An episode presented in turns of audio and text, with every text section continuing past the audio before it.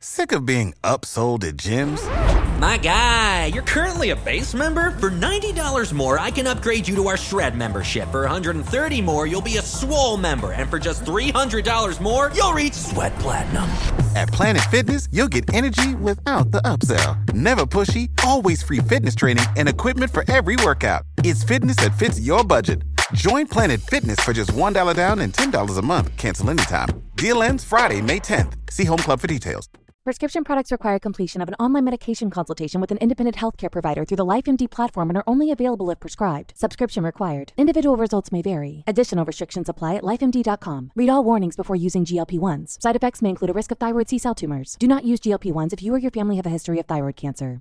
If you've struggled for years to lose weight and have given up hope, did you know you can now access G L P one prescription medications through LifeMD? LifeMD is now offering eligible patients online access to G L P one s, the breakthrough prescription medication that can help you lose body fat and weight. Listen to what people are saying. You just take your shot. It doesn't feel like you're on a diet. What I wasn't expecting it to do was to shut off the food noise. This was life-altering, and if I can do it, I feel like anybody can do it. And here's the best part. Your insurance may cover one hundred percent of the cost of your medication. So go to try life M D dot com to have your eligibility checked right now. Get started today at try life M D dot com. That's T R Y L I F E M D dot com.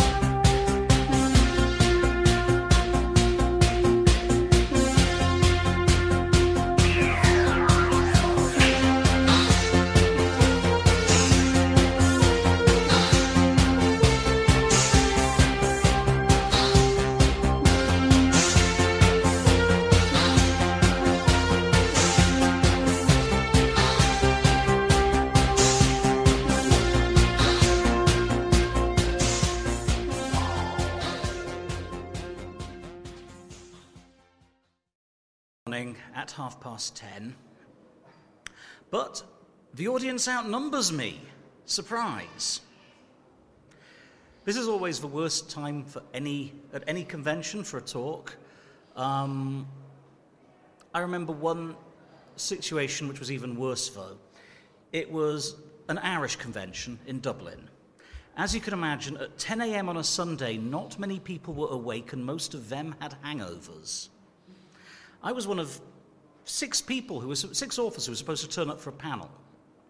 Only one other author made it to the panel, and after the panel, consisting of myself and James P. Hogan, a member of the audience came up to me and congratulated me for not punching him. So hopefully this panel won't be as bad. Panel? Well, it's just me. I could punch myself, but uh, that might be counterproductive. My name is Charlie Stross, and as you can probably guess, I haven't had enough coffee yet this morning. Um, I'm supposed to talk about myself for about an hour, but that's actually quite boring. So I think I should start by asking if any of you have any questions for me. And um, if you can come up with any questions, I will then extemporize from there. Um, any, any, do any of you have anything you want to ask me? Okay. Yep.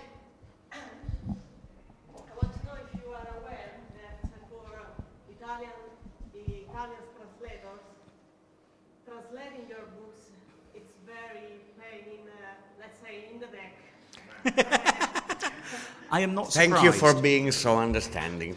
Actually, it's not just the Italian translators who have a problem with my work. I have two novels which I'm informed probably can't be translated into Japanese at all. That's because they're Halting State and Rule thirty-four. I don't think they've been translated into Italian either. They are Scottish crime novels set in the near future about crimes that don't exist yet due to new technology. And they're both told in the second person, as in, you walk into a room and you look around and you see the murder scene. Yep. Apparently the second person is incredibly rude in Japanese. You never talk to person in that, people in that mode of voice. Similarly, um, my novella Palimpsest would be a nightmare in German. Um, it is a time police novella, um, won a Hugo in two thousand eight, and, no, in two thousand ten. The problem with Palimpsest is it makes extensive use of time paradoxes, um, and extensive use of English's weird ability to do conditional future tenses. You will have seen something or other. Apparently German just doesn't have the uh, verb structure to do this. So, you know, again, that's a hard one to translate. So, yeah, I can kind of see why most of my stuff would be hard to translate. However, that's, I suspect Accelerando and the other more te- technologically oriented fiction is the problem. Um, for the past few years, actually, I've been mostly writing Laundry Files novels and alternating with a new trilogy set in the uh, Merchant Princes universe called Empire Games. And these are sort of alternate present with a few extras, rather than being far future with lots of uh, technological terminology. Um, that's going to change because I was working on a space opera next year. It's been delayed for a bit, but will hopefully come out late. I was working on a space opera last year. Um, I had to stop work when my father died and switch to other projects for a while, but hopefully that's going to come out in a year's time, and that's... The problem with writing near alternate present or near future work is it's so prone to being disrupted by the current turbulent waters of politics. Um, so I decided to do a space opera set a quarter of a million years in the future because fuck that up, Mister Trump. yeah, um, my novel Empire Games that came out at the beginning of last year uh, is set in an alternate twenty twenty. Part of which has an America that's a dystopian surveillance state with police crawling out of a woodwork everywhere. It came out on January the twentieth, the day after Donald Trump's inauguration. No, sorry, January the nineteenth, the day before Donald Trump's inauguration. And people were immediately reading it as a happy, fun, cons- consolatory, better timeline.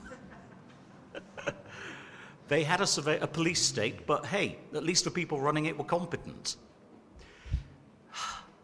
Anyway, um,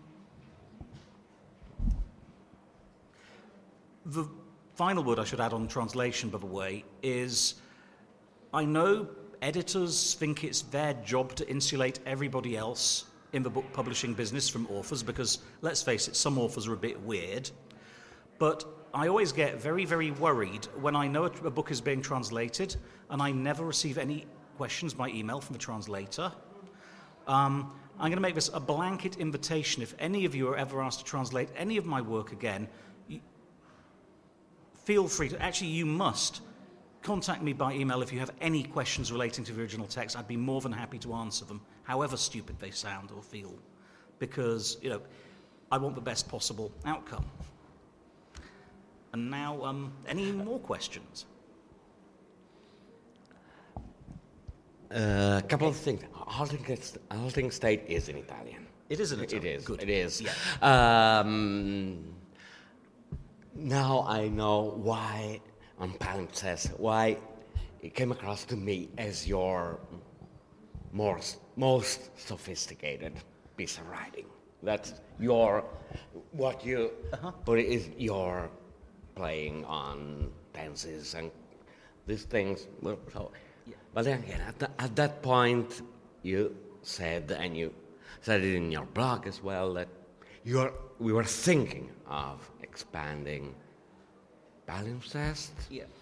Is that ever going to happen? Have you ever thought of where it could go? Uh, yes, but it gets complicated.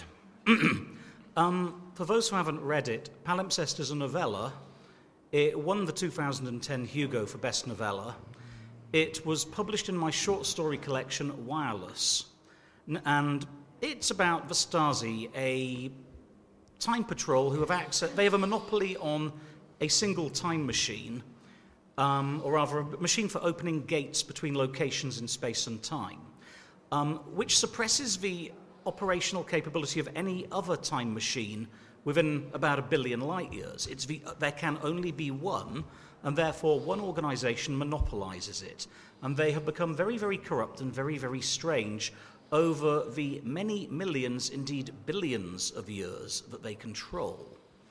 Um, and one of the things the Stasi have done is there is virtually no interplanetary or interstellar colonization, but they have modified the solar system so extensively that the Earth remains habitable for roughly two trillion years. That's two thousand billion years.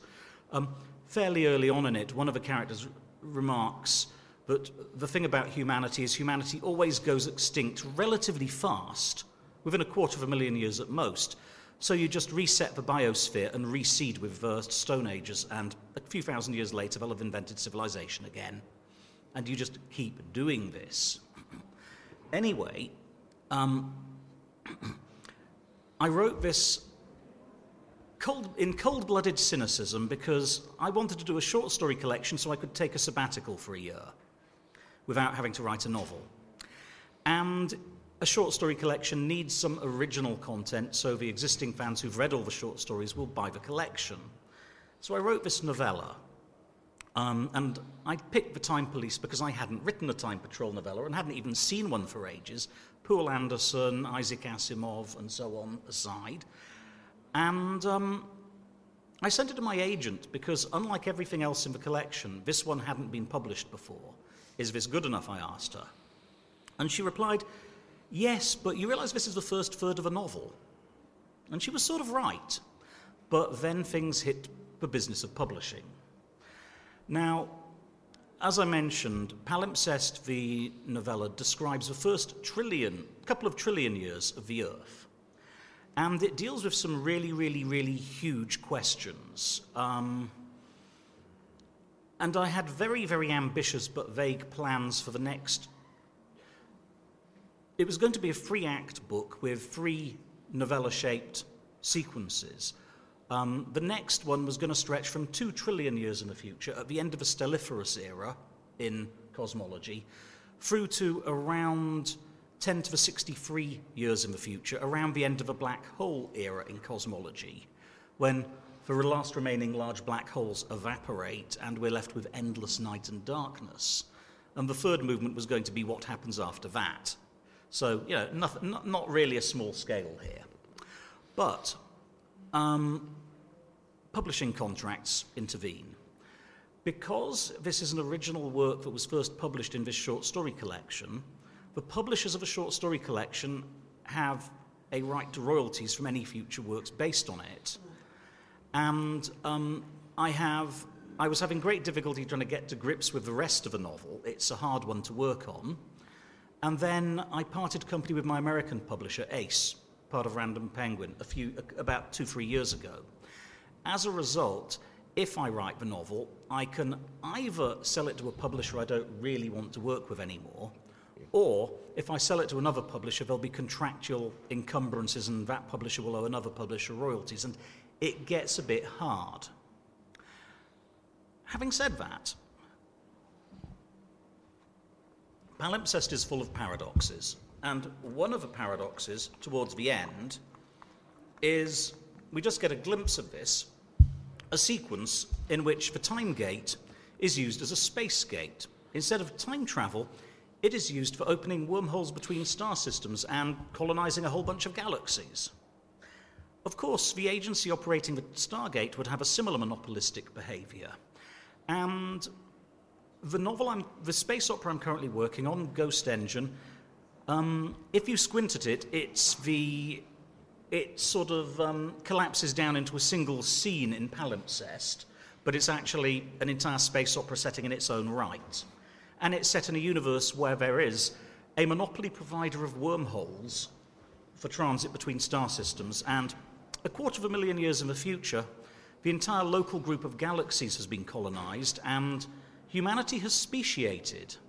because we've had a quarter of a million years of CRISPR and gene editing, and um, every asshole dictator who wants a subject race has genetically engineered their own servants. And what happens to the servant races when their overlords become extinct? Things get complicated really fast. But that's not sort of finished yet. As I said, I was working on this novel when my father, who was ninety-three at the time, um, it wasn't premature, hit a terminal illness, went downhill in about ten weeks and died. And nothing puts you off editing a novel like having a parent on their deathbed. So I put that on the shelf. And because I put in nearly a year's work on it, um, that put me very much behind schedule.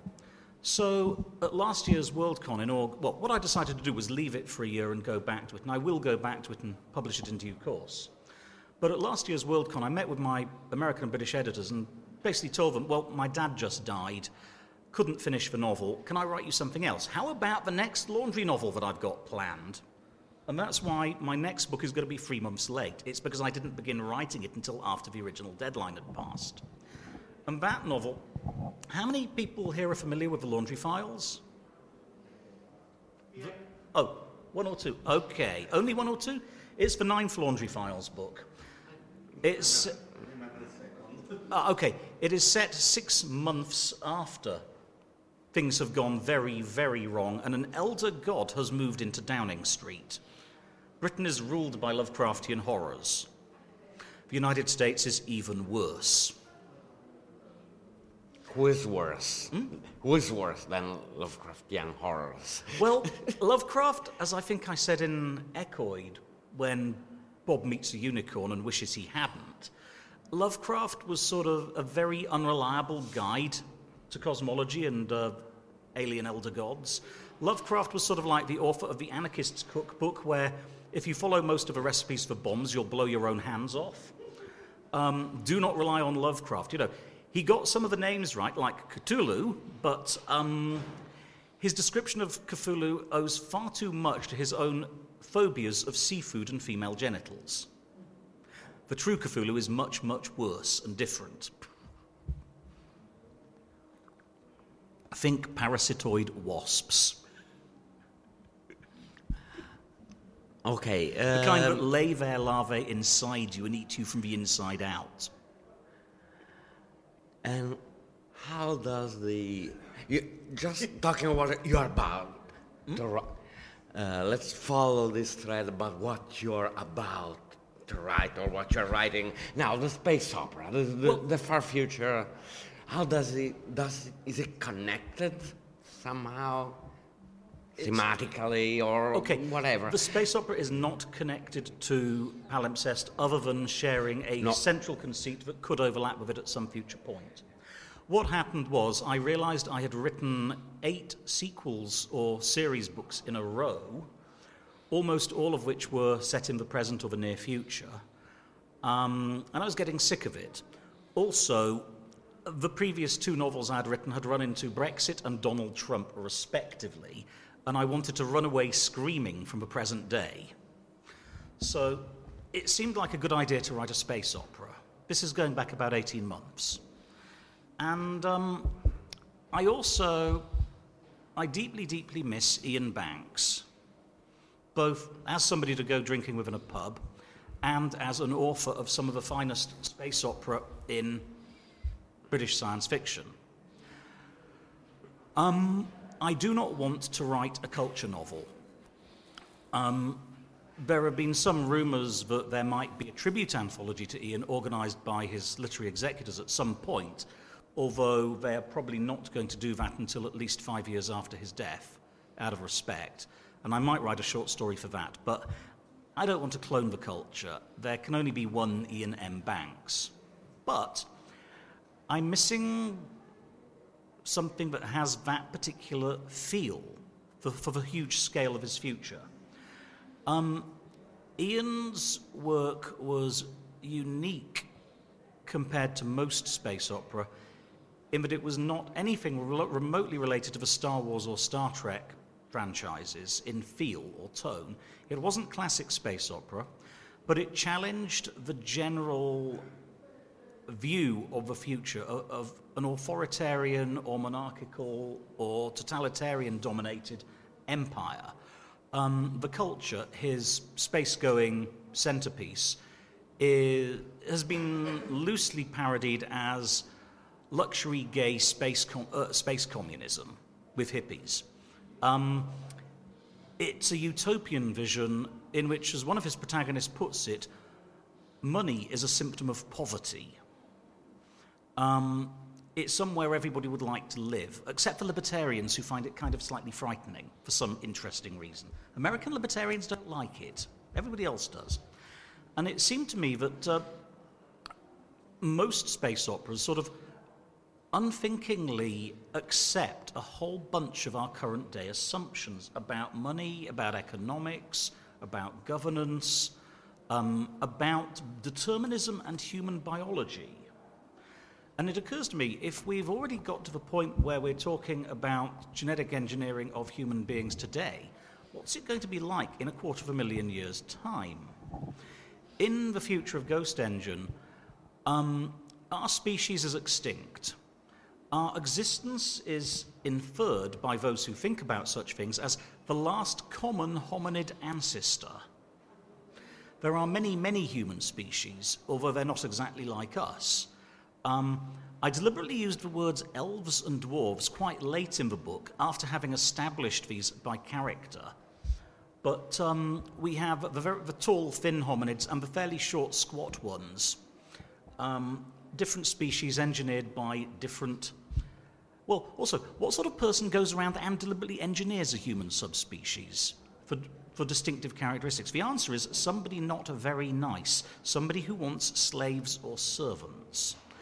Um, this happens repeatedly in human history, and slave-owning societies don't generally last indefinitely. They tend to die off eventually. The descendants of the slaves live on. What is it going to look like so far in the future that they have forgotten their origins, they have become autonomous peoples, um, the slave owners themselves have been exterminated, and um, and so on. Now, I had an interesting setting. I also mentioned a single organisation, call it the Authority, who can open wormholes between star systems. They can only open a finite number. They cannot have more than two wormhole endpoints open at any simultaneous time anywhere in the cosmos. Therefore, um, this puts an upper limit on the number of interstellar wormholes that can exist at any given time. Therefore, we have a vast economic system based on scarcity, because economics is the study of resource allocation when scarcity exists, dedicated to controlling space travel. Well, interstellar space travel at, in reasonable times. And when you have such a central authority, there are certain consequences. One is they're going to be very secretive about where they're based. If everybody knew where they lived, then sooner or later some very, very aggressive person with a battle fleet will turn up, slurve and light, and conquer them and take over the monopoly. And the reason is that because they have a monopoly, some emergent properties exist. A universal time and distance and coordinate framework for saying where you want your wormholes to go. A universal trade language for purchasing stuff in. A universally acceptable currency. It may not be the currency everybody uses locally, but it's what you have to use to buy or sell interstellar transit passes. Um, and a few other things. Um, basically, if you want to run a transport system, you need a time framework, you need a coordinate framework, you need money, and you need a language to communicate with people in. These are actually really useful if you're going to write a space opera. Everybody needs to be able to plug into it. You have some sort of global culture. Um, this is just one aspect of it. Um, another, we already you've, we all have social media presences today. We're gradually growing used to computers becoming more and more ubiquitous. You may have noticed, if you've stayed in this hotel, every single door handle has a computer inside it. It's how you get in and out of your room. We're heading towards a point where every radiator, every light switch, every light bulb has a computer in it. This is today. Um, how far can this go? Well, I've done some research and planning on ubiquitous computing, and it's going to hit the point where pretty much every single square meter of pavement outside in every town is going to have its own monitoring networked computer, where street lights will not be illuminating the entire street at random. They'll be projecting a beam of photons of the area that they can see that your eyes are pointed at for every individual on the street, rather than wasting photons lighting up stuff that nobody's looking at. Um, everything you do, everything you say will be monitored and recorded by your ghost, in the cloud as it were, which will be following you around. And, well, what happens if you die on another star system? Well, obviously your data ghost will need to migrate home to the shrine, to your family's ancestor shrine, where the ghosts of all your ancestors are recorded, and it will do this via store and forward through drop boxes carried on starships. Starships are psychopomps. They ferry the ghosts of the dead home. It gets weirder and weirder the further down the rabbit hole you go. One of the problems with this, you may be familiar with transhumanism and the, the particular species of singularity worshippers who believe we are all going to be uploaded and our minds are going to go and live inside the cloud. This is actually a rather peculiar Russian Orthodox Christian heresy based off the works of the nineteenth century theologian Nikolai Fyodorovich Fyodorov. Without going into too much detail on Fedorov's beliefs, um, Fyodorov was l- trying to work on a teleological theology and work out what God's plan for humanity was. And his view was, obviously, humanity needs to become perfect to join God. Part of this perfection involves, well, obviously, immortality, omniscience, total peace, un- unification behind a common cause. And Fyodorov concluded that the only common cause that every human being can agree on is that the enemy is death. You need to abolish death and colonize the entire cosmos. This was a Russian Orthodox clergyman in the nineteenth century proposing interstellar colonization, I should add. And he then took it one step further. Fedorov's view was, it is an insult to every immortal living throughout the future cosmos if their ancestors remain dead. We must seek to resurrect not only everybody who has lived and died, but everybody who might have lived. We're getting into the singularitarian stuff here, aren't we? Indeed, the modern singularity worshippers among the, few, the, the transhumanists have reinvented Christianity, in a particular form of Christianity at that. It's an interesting design pattern for a religion. And it occurs to me that in this future, we don't have an actual A I singularity as such, although we have various godlike minds wandering around. They're usually what's left over after a human being who's bolted too many computers to their brain dies, and the computers carry on going. They're a bit w- weird and dangerous. Um... But an awful lot of uh, species who've been engineered to worship a ruler, because that's what quite a lot of dictators do, have been designed, have been engineered for excessive religious, excessive susceptibility to religious beliefs. Because of course, if you're engineering slaves to work for you, you want them to worship you. You don't want to be at risk of a slave rebellion, and the best way to immunize yourself against a rebellion is if they think you're a god. So after the uh, gods die, the former slaves assert independence and go elsewhere, but they keep succumbing to religious zeal and new religions. And Fyodorovism, as it's called, or is pretty much the commonest design for a religion out there. It's not Christianity, it is just warmed over singularitarianism. And the problem with this belief that we're all going to be uploaded and go to live in A I heaven is that it begs the question of who is going to administer and run heaven, and in accordance with what agenda. There's scope for an awful lot of holy wars in there, an awful lot of reformations. And so it's sort of a far future space opera where the whole singularitarian thing has gone horribly, horribly wrong and resulted in crusades and jihads every few thousand years. And um, our viewpoint protagonists are from sort of outside this. As I said, I wanted to write a book, but I was nostalgic for Iain Banks, so I decided to write an Iain Banks novel that wasn't an Iain Banks novel. one that would sort of satisfy the same craving that Iain satisfied without being obviously derivative. And a starting point for this, and this is where I got too clever for my own boots, is that Iain was a literary writer. He wrote literary fiction as well as science fiction. It's just a marketing distinction. So I decided to play literary games in this novel. And um, you, uh, the obvious way to do it was to write a literary, a literary novel disguised as a space opera or vice versa. Um, you may have heard of the Great American Novel as something that American academics obsess over. Philip Roth, John Updike, Don DeLillo took the piss out of it. There's a standard great American literary novel of the twentieth century. You have a middle-aged English professor teaching at a university at the height of his prestige and power, but all is not well in his personal life. His marriage is failing. His wife is icy and distant. This might or might not be something to do with the affair he's having with a blonde postgraduate student. And, of course, he is unaware of a blonde postgraduate student in turn having an affair with a young, dynamic, upwardly mobile professor who is going to dethrone him, and something horrible is happening that will come out of his childhood trauma and past to kill him or disrupt his life. Well, apparently everybody on every creative writing master's degree course has to write this book at some stage, if they're male and white. Um, non-white males get a pass and don't have to do this thing.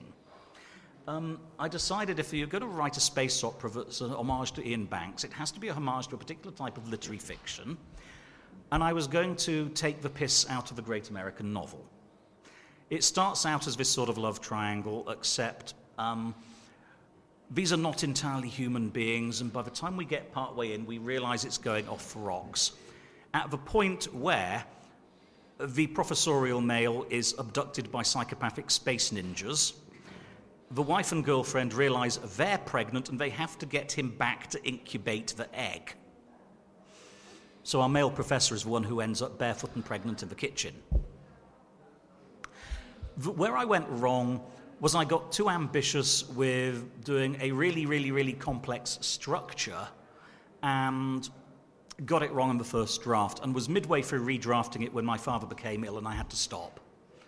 I'm going to get back to it and redraft it, and hopefully Ghost Engine will be published sometime in twenty twenty, maybe as early as twenty nineteen. But that's the only space opera currently. Otherwise, as I said, I'm working on the Empire Games trilogy, which I don't think the Merchant Princes have been translated into Italian. Okay, that's a whole nine-book series about time travelers between parallel universes and economics, in particular development traps. Um, if you're unfamiliar with it, I won't go into it at this point, except to say I'm currently rewriting book nine in an ongoing series, but starts off looking like classic portal fantasy, and by the end of book nine will have turned the corner into space opera. I'm going for genre shifts here. I'm also working on more of the Laundry Files, which is really the story of the Lovecraftian singularity, a different kind of uh, revelatory horror. Tell you, uh, the Merchant Princes will go on in in groups of three? No. The first series was originally going to be four gigantic, big, fat doorsteps, which would be sort of sold as techno-thriller, but my editor at Tor, David Hartwell, thought, one, I'm going to chop these books in half so I can publish twice as many books and make more money. So, uh, and then, two, put high fantasy covers on them, because he was afraid of being sued by my S F publisher, Ace. Um, the upshot is the first series came out as six slim fantasy-looking novels. I then did a rewrite for the launch in the U K, and redid them as the original big, fat, thrillerish books. And these are the omnibus editions you may see in the U K or the U S now, uh, starting with the, the Bloodline Feud. And um, after this, I was exhausted for a couple of years, but I signed up to do another trilogy. But there's now nearly a million words of this stuff, and I'm tired. If I go back to that universe, it will be for standalone novels. set increasingly far into the future. The first series was set between the years two thousand one and two thousand three. Um, the new trilogy is set in twenty twenty. Anything else is going to be set no earlier than twenty forty and further out. In a cosmology where there are many parallel universes, most versions of Earth are uninhabited, but there are scary relics of super high technology civilizations throughout Paratime, and human beings from a couple of technologically advanced timelines are exploring these. One of which is sort of descended from our own. If you imagine a version of our timeline in which George W. Bush was assassinated in the White House in two thousand three using a nuclear weapon stolen from the U S inventory by extra-dimensional narco-terrorists, which then resulted in an inter-timeline nuclear war. Um, but uh, you know, I could describe this uh, series at length because there's an awful lot of it and bore you all to tears. All I should say for now is if you think you'd like it, you might want to look for The Bloodline Feud, which is the very first book in the first series. Or, if you want to start with the more recent stuff, Empire Games, Empire Games, which is the first in the new trilogy. Okay, um, first of all, we may... Yeah. Um, I'd like to go back to the Laundry Files for a while. Sure. Mm-hmm. Um, I'm halfway through the living brief, so I've read all the others now also. Okay. I know the uh, And who's the main character in Labyrinth Index? The main character in the Labyrinth Index is Mhari, okay, who um, is suffering from severe imposter syndrome. Six months into the new management, where the British government has been replaced by the government of the Mandate, Nyarlathotep, the Black Pharaoh, has moved into number ten Downing Street. He is intent on taking Great Britain out of the European Union without a referendum, for this is twenty fifteen, because he needs to remove the European Convention on Human Rights from British law and bring back the death penalty. Why? Asks Mhari, over tea and crumpets at number ten Downing Street.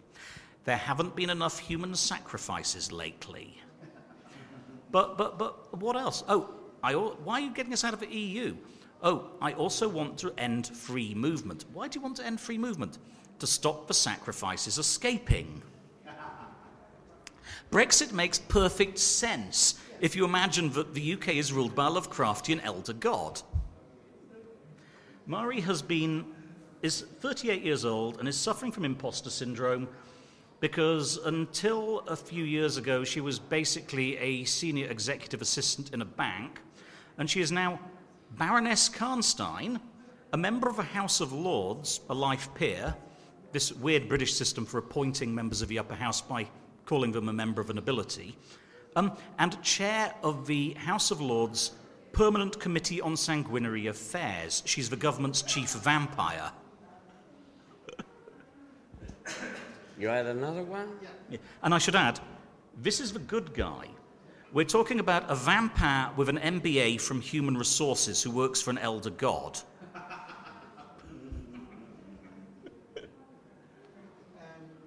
another question.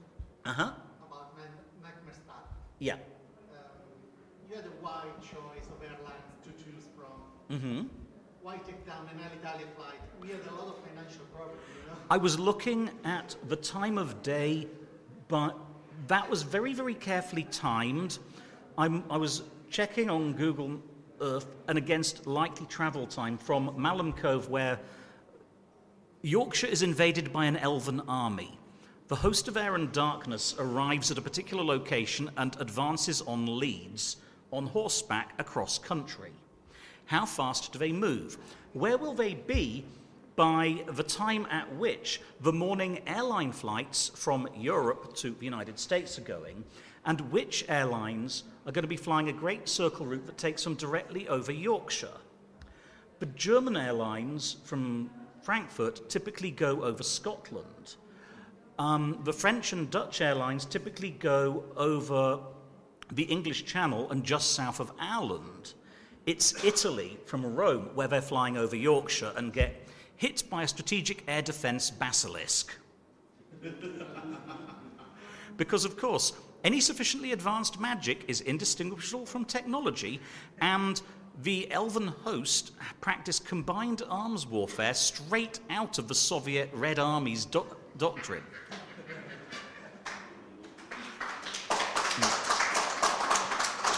There is, at one point, a totally Tom Clancy dogfight between Dragon Riders and Eurofighter Typhoons, neither of which are prepared for their countermeasures. Yeah, the Typhoons carry air-to-air heat-seeking missiles. Modern heat-seeking missiles aren't simple thermal images that lock onto the hottest thing around, or they lock onto flares. They're actually infrared cameras with fairly sophisticated image recognition pattern-matching computers behind them that identify the right part of an enemy airframe to explode next to. Dragons don't really look like anything in their database. Meanwhile, the Dragon Riders mostly have magical or cognitive countermeasures designed to cause the heads of the opposing dragons to explode. They're not really equipped for countermeasures against unthinking lumps of metal. So um, it doesn't end well for either aircraft. Will you ever write a novel without mega, giga, tera quantities of humor in it? Probably not. Yeah, probably Actually, not. The Merchant Princes has much less humor than the other stuff, but it's still sort of a little bit snarky about things. Um, tucked away in the, the most recent one of them, Dark State, there is a comment to the effect that the twenty-first century is an absolutely terrible era to be par- a paranoid psych- uh, schizophrenic in, after a lengthy discussion of all the ways the government is bugging everybody. Um, humour is, to some extent, my shtick. Thanks.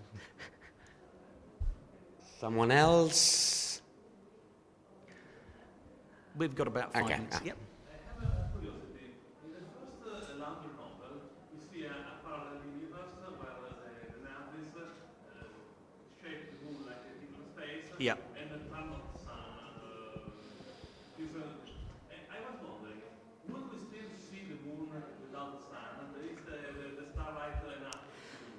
I'm not sure. I didn't think it through that thoroughly.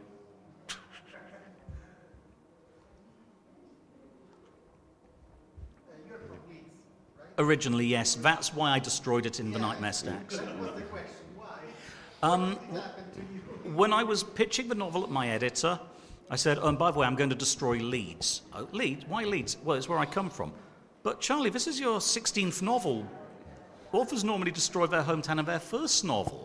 Why have you waited so long? Delayed gratification.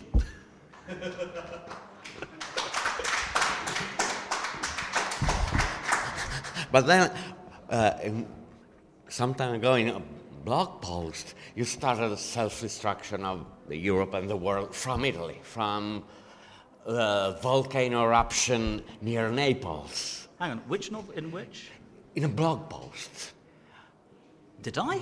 Oh, hang on, the supervolcano. Um, there's a huge supervolcano near, near Italy. And um, everybody seems to speculate about the eruption of the Yellowstone supervolcano in America, um, which would depopulate North America. But there are similar ones elsewhere. There's one in Indonesia, and there's one right in the middle of Europe. Not far from here. Hmm? Um... I'm trying to remember precise details. He's asked about a blog post from some years ago, and I'm, I can't remember no, the specific one. That, that, that, that was the scenario there. Naples, part of Naples, yeah. uh, uh, is built on volcano. And that's what oh, yeah. that scenario started from. That's what I remember. Okay, okay but I don't wait, remember. So you don't. Okay. Yeah. Sorry about that. Um, Uh, okay, uh, we never directly spoke about the older novels, the ones mm-hmm. that got translated uh, originally. Uh, uh, the first two be translated in Italian, the, the Singularity, all the Singularity stuff. Yes. Well, how do you see them now, res- um, retrospectively? Uh, there were internal inconsistencies in the world building of Singularity Sky. but meant I couldn't continue in that universe. Now, when my when I first sold those novels in the United States, my agent negotiated a deal with Ace for Singularity Sky and a sequel. If I'd known then what I know now, I would have argued the case and made Iron Sunrise a standalone novel, not a sequel. Because if I'd done that, with only some minor changes, I could have written many sequels to Iron Su- uh, to uh, Iron Sunrise, as long as I could chop off and ignore Singularity Sky. But they're an explicit, they're explicit sequels. They share characters, and the and the background to the world in Singularity Sky has some internal paradoxes, because I was dealing with time travel, and I got it wrong. And these would come to light if I did any further books in that universe. In particular, Palimpsest was doing the time travel thing right, getting the paradoxes right. Um, so that I will not be writing any more books in that universe. To some extent, Ghost Engine is my attempt at generating myself a new space opera universe I can write sequels in. I did that a little bit earlier with Saturn's Children and Neptune's Brood, but that's a very, very difficult universe to work in, um, because humanity is extinct. The people in it are humanoid robots that, who think like human beings, but uh, it's difficult writing when your protagonists don't, aren't actually human. And um, as a final aside on that one, as I said, I changed publishers in America recently. Um, it's hard to keep an ongoing series going when you move publisher. Now, Tor wanted the Laundry Files, which is why that's moved, but the other stuff would be a harder sell. Um, in particular, it is normal for the sales of any successive book in a se- series to fall from book to book. Series usually go downhill by between ten and fifty percent for each successive book. This is why you'll see so many first two books in a trilogy that's never completed on the shelves. Um, it's because book two's sales tanked. Um, luckily for me, the Merchant Princes books' sales remained steady. It didn't increase a lot, but they didn't decline, which means I'm actually winning. I'm swimming against the tide. And in the Laundry Files, the sales are actually rising by fifteen percent with each successive book. It's actually a success, which again is pretty rare. But um, in the U K, Neptune's Brood sales were down relative to Saturn's Children. In the U S, I had just changed publisher. There was not really any scope to uh, take that series to another publisher.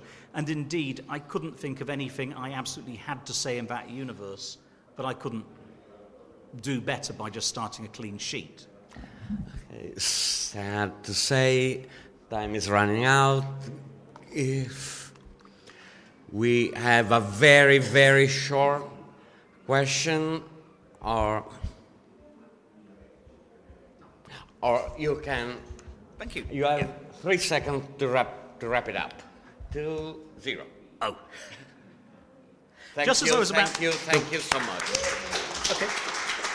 Just as I was about to go on a lengthy explanation of my next novel project that I haven't begun yet. Write it down and put it on the blog. Uh, not going to do that because I need to write it instead. But yes, yeah. something's better. Besides. The third Scottish police procedural. The one that's been delayed because of a Scottish political singularity. I will finally be able to write it once I know what kind of Brexit is going to be inflicted on us. So, next Let's year... See. Yeah. All right. Anyway. Ok, thank you. Grazie, Charles Stross. Thank you. Oh. Avete ascoltato Fantascientificast, podcast di fantascienza e cronache della galassia, da un'idea di Paolo Bianchi e Omar Serafiti, con il contributo cibernetico del Cylon Prof Massimo De Santo. Potete seguirci ed interagire con noi sul nostro sito fantascientificast punto it, su Facebook alla pagina Fantascientificast, su Twitter sul profilo at fantascicast, sul nostro canale Telegram t punto m e slash fantascientificast, sulla nostra community Telegram t punto m e slash fsccommunity.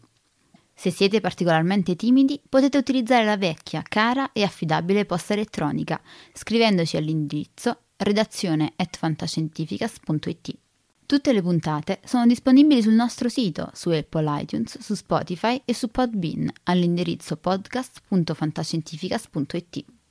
Se volete, potete lasciarci una valutazione a cinque stelle su Apple iTunes ed offrirci una birra romulana o un gotto esplosivo pangalattico, sostenendoci tramite una donazione PayPal utilizzando l'apposito pulsante sul nostro sito. Fantascientificast è una produzione amatoriale. Non si intende infrangere alcun copyright, i cui diritti appartengono ai rispettivi detentori. L'autorizzazione S I A E cinque sei uno due I cinque tre cinque nove. Nessun byte e nessun tribolo sono stati maltrattati durante la produzione di questo podcast. Alexa quattro e l'equipaggio di Fantascientificast vi augurano lunga vita e prosperità e vi danno appuntamento alla prossima puntata lungo la rotta di Kessel. Settimo simbolo inserito nel computer. Blocco uno pronto. Blocco uno posizionato. Potenza erogata ventitré per cento.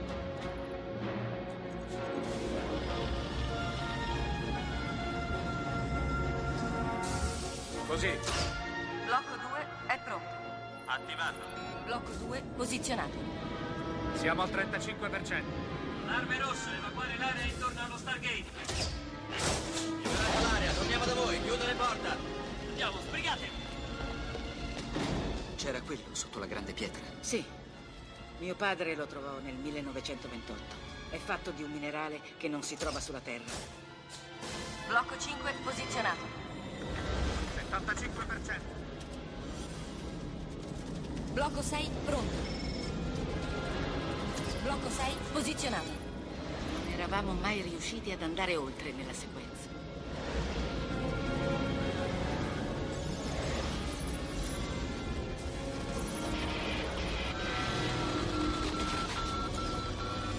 Blocco sette pronto. Pronto, attivato. Blocco sette posizionato.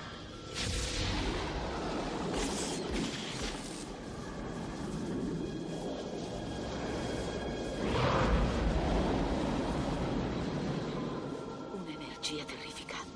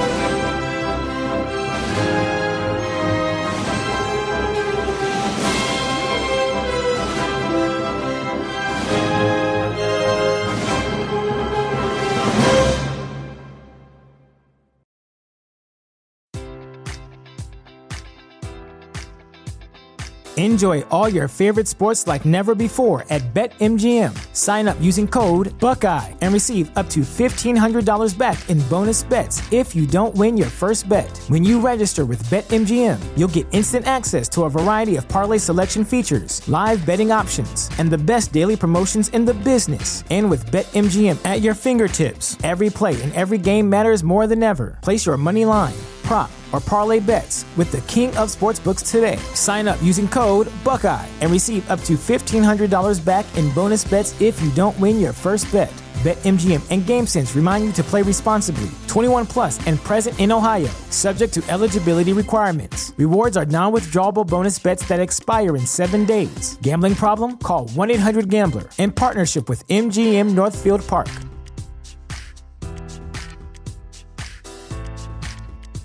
Sick of being upsold at gyms?